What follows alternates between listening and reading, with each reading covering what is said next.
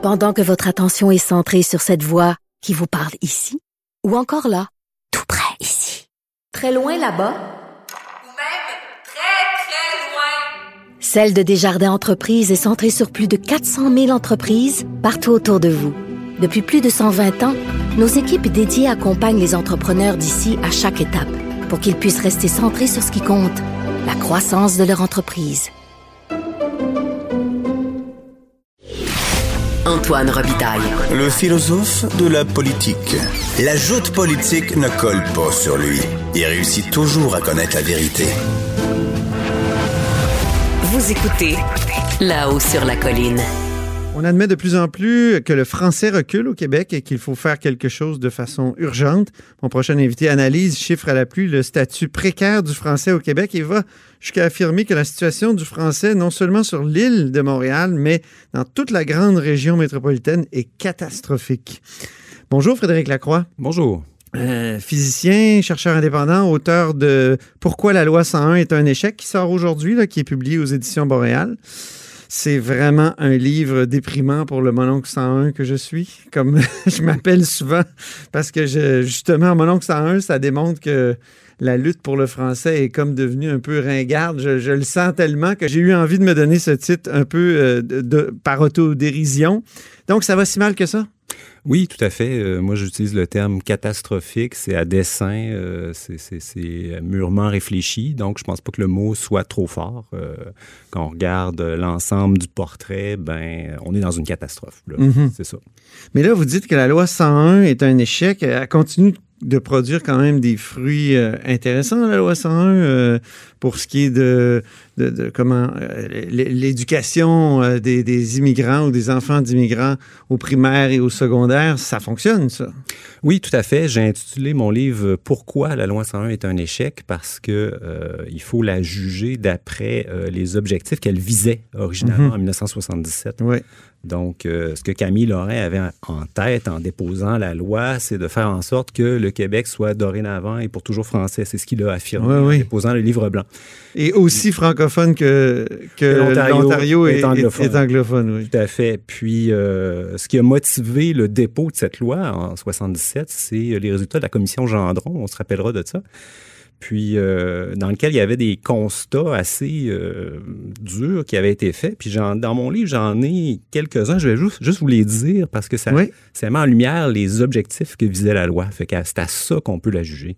Fait que le premier objectif que visait la loi, c'est euh, bon, si l'évolution démographique du Québec se maintient, les francophones seront de moins en moins nombreux. Ça, c'est le constat de la commission Gendron.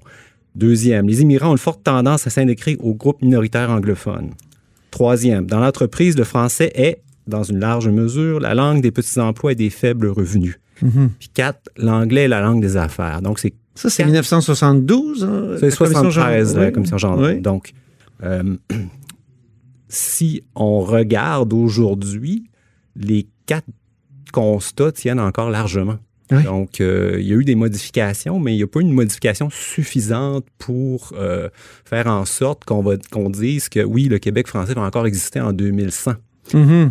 Euh, donc, à cet égard-là, Ils seront-nous de toute façon comme êtres humains en 2100? Oui, ben là, il y, a le, il y a le climat que j'aime bien, c'est un autre sujet passionnant. Euh, le net va peut-être exploser avant, mais oui, bref, euh, si on se regarde, regarde seulement le constat linguistique, culturel, ben euh, ça va pas très bien. Non. Ben, vous dites que bientôt, les, les, francophones au Québec vont, vont être uniquement 69% de la population. Ben, c'est pas moi qui le dis, c'est Statistique Canada qui Mhm. mm -hmm. fait des projections qui ont été publiées en 2017. Donc, c'est le fédéral lui-même euh, qui, qui, projette ça. Euh, donc, au Québec, les francophones, langue maternelle, vont être 69% euh, puis ce qu'il faut savoir, c'est que les francophones n'ont jamais été en bas de 80% au Québec depuis qu'il se tient des recensements, euh, donc depuis 1871. Donc, euh, c'est, on va avoir passé de 80 à 69 en 25 ans ce qui est absolument euh, sans précédent dans toute l'histoire. Donc, on vantait beaucoup l'effet des enfants de la loi 101, mais vous dites qu'on est devant un décor de théâtre. C'est l'expression que, que vous avez. La loi 101, c'est comme une espèce de, de hochet, d'illusion. Hein? Oui, c'est ça. C'est euh, Pour moi, la loi 101 est une illusion. Fait que euh, elle produit des effets. Ça, c'est- vrai qu'elle produit indéniable, des effets. ça. Oui, elle produit des effets, mais ce qu'elle produit comme effet surtout, c'est de, de hausser la connaissance du français. Et euh, elle n'a pas haussé l'usage du français autant qu'elle a haussé la connaissance. Ça, c'est deux concepts vraiment importants à différencier. La connaissance et l'usage. La connaissance, c'est par exemple, moi, je connais l'allemand. Je peux parler allemand, j'ai appris ça au cégep. Je n'utilise jamais l'allemand. Et euh, donc, ce qui fait la vitalité d'une langue, c'est l'usage et non pas la connaissance qu'on en a. Donc, Et l'usage n'a pas vraiment cru. L'usage Euh, a le- cru. Il y, a une- il y a une croissance, mais elle n'est pas, ouais, elle est l'us- pas fulgurante. L'usage a cru, surtout suite à la charte, jusque dans à peu près vers le- la fin des années 90, puis est en décroissance depuis 2001 à peu près.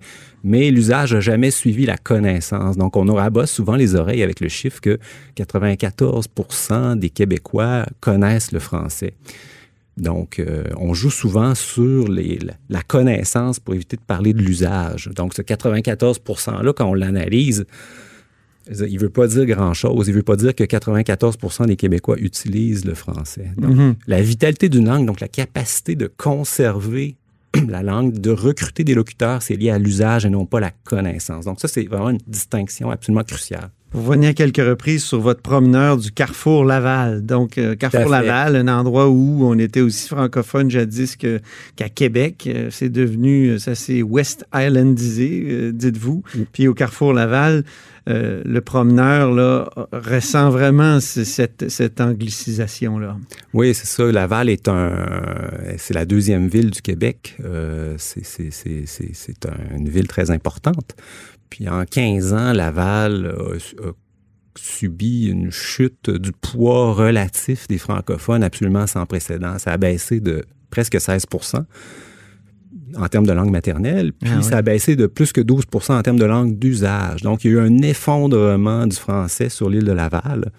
Puis pendant ce temps-là, ben, il y a eu une hausse du poids des anglophones.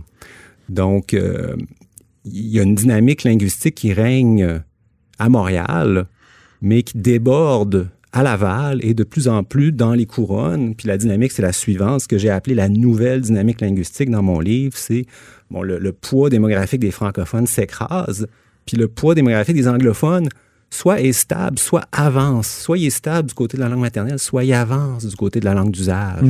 Donc ça, c'est, c'est, ça, ça vient contredire tout ce qu'on nous a répété pendant des décennies. On nous a dit, ben, le français recule, oui, mais c'est pas grave parce que l'anglais recule aussi. Donc, les deux sont en baisse, il n'y a pas de problème. On nous a répété ça pendant longtemps. Là, on voit que c'est faux. Donc, euh, c'est ce que j'appelle la nouvelle dynamique linguistique. Oui, c'est ça. Euh, donc, qui est responsable de cette, euh, de cette espèce de laisser-aller, de cette érosion du Québec français? un peu tout le monde. Là. Mhm. Euh, on pointe souvent du doigt Ottawa euh, comme étant responsable du déclin du français au Québec, puis on se pose souvent en victime. Puis c'est vrai qu'Ottawa a un rôle de nuisance considérable. Donc moi, pour moi, la loi sur les langues officielles, c'est quelque chose qui vient saboter la dynamique linguistique du Québec. Euh, C'est clair, parce que Oui. son, principe, son, son principe cardinal, c'est la symétrie. Ça. Symétrie entre euh, minorité anglophone et minorité francophone à l'extérieur du Québec, ce qui est totalement, Ce qui est euh, totalement- irréel. C'est ce qui est totalement faux. Ouais. On met sur un pied d'égalité le français et l'anglais, alors que la, la langue dominante au Canada, c'est l'anglais partout, incluant au Québec. Donc, c'est une loi qui est Mais basée. parenthèse là-dessus, on entendait récemment Mélanie Joly dire il va falloir protéger le français au Québec. Il y a, il y a comme, et dans, et dans le discours du trône euh, de Justin Trudeau et, et lu par euh, Mme Payette, il y avait cette idée qu'on voulait rompre avec une certaine symétrie. Est-ce qu'il n'y a pas de l'espoir là un peu? Euh, oui, c'est une admission surprenante, euh, j'avoue. Euh, il semble que même le fédéral ne puisse plus nier que le français recule au Québec. Ça, c'est ça, c'est une bonne nouvelle. Est-ce qu'ils vont faire quelque chose? Ça, j'ai un fort doute. Il faudrait qu'ils refondent complètement la loi sur les langues officielles. Il faudrait qu'il y ait une asymétrie juridique. Puis, j'imagine pas qu'ils fassent ça. Non, même le commissaire aux langues officielles, d'après ce que j'ai vu, nie que étendre la loi 101 sur le territoire du Québec, euh, même euh, aux entreprises fédérales et aux entreprises de juridiction fédérale, ça, il- ça. lui, il, il- il recommande de ne pas le faire. Ça prendrait une refondation complète euh, de, de la loi sur les langues officielles, c'est un, ce sera un immense chantier. Donc, revenons aux coupables. C'est une partie de, Ouais, donc du coupable disais- fédéral, mais j'imagine qu'il y a les gouvernements du Québec aussi. Ouais, le Québec se- s'oppose souvent à victime d'Ottawa, puis bon, je je suis quand même d'accord avec ça. Le, le fédéral a un rôle de nuisance. Cependant, dans mon livre, j'ai voulu attirer l'attention sur le rôle du gouvernement du Québec. Euh, D'après moi, le gouvernement du Québec est le principal responsable de l'anglicisation du Québec. Puis, euh, de par euh, le financement des institutions, de par ses politiques même, ces politiques euh, qui sont en, en flagrant, euh, Mhm. qui viennent euh, nier le principe fondateur de la loi 101, qui est la langue, le français langue commune. Le, le Québec est un État qui est quasi intégralement bilingue. Ça, c'est ce qu'on ce qu'on ne souhaite pas admettre. Peut-être le seul au Canada, Oui, contrairement au Nouveau-Brunswick. oui. Tout à fait, exactement. Et au Donc, fédéral, oui. le Québec est un État bilingue et la loi 101 fait cache cette réalité. Mhm. Donc, moi, je pense que ce qu'il faut, la- le premier pas pour essayer de se sortir de cette situation, c'est admettre que la loi 101 est un échec, puis partir du constat que ben, le Québec est un État bilingue, puis c'est peut-être pour ça qu'on a des problèmes avec la vitalité du français. Mhm.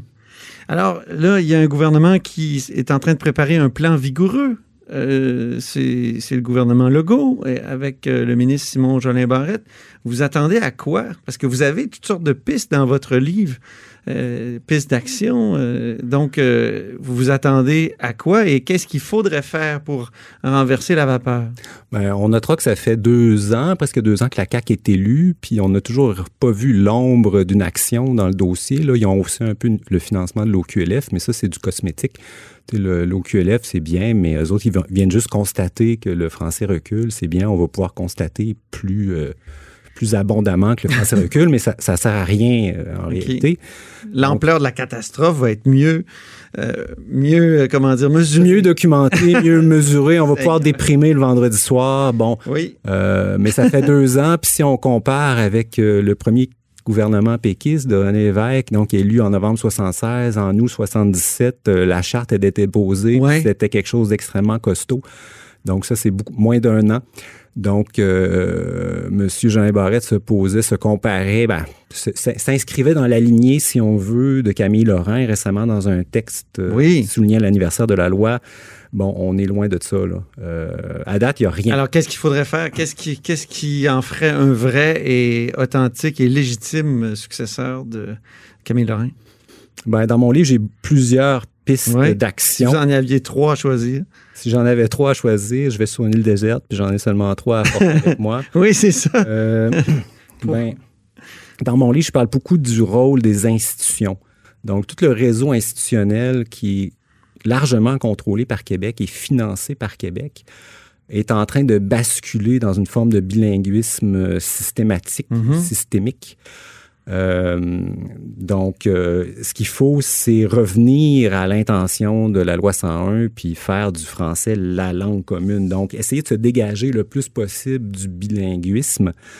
Euh, pour faire ça, le secteur de l'éducation, pour moi, c'est vraiment névralgique. Si je comprends bien votre livre, le- le- la loi 101 au cégep, et, et vous dites en partie à l'université, ce qui est assez hardi, euh, ça, ça serait fondamental d'étendre l'obligation pour les enfants euh, Pour, québécois Ouais. d'y aller pour moi, la, l'éducation est vraiment névralgique. Fait que quand on analyse la situation au cégep et à l'université, donc je parle du post-secondaire, je regroupe les deux ensemble, la situation dans les universités est aussi catastrophique que celle dans les cégeps. Mhm. Donc, euh, la loi 101 au cégep, c'est absolument un minimum. C'est vu comme une mesure radicale. Ça nous présente, est présenté comme quelque Mhm. chose d'absolument inconcevable. Mais quand on regarde la situation, c'est vraiment un minimum. Puis je pense même pas que ça Moi, je suis va, favorable, donc... euh, ça va pas sauver le Québec français, Ah oui. la loi 101 au cégep. Il faut Non, mais ça va aussi- aider, non? Ça, Ça va, va ça aider. Ça sera pas aiderait grand- grandement. Dites-moi, vous êtes allé euh, à McGill, comme moi d'ailleurs. Euh, vous avez fréquenté une institution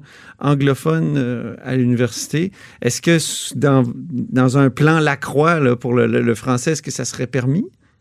Tout à fait. Mon intention, c'est pas d'in- d'interdire, c'est de financer adéquatement les institutions de langue française. Donc, c'est ça qui fait défaut. Les, les institutions de langue française sont sous-financées, les cégeps, les universités, les hôpitaux aussi. Euh, il faut ramener ça, il faut ramener le financement à un niveau adéquat qui corresponde au poids démographique des francophones.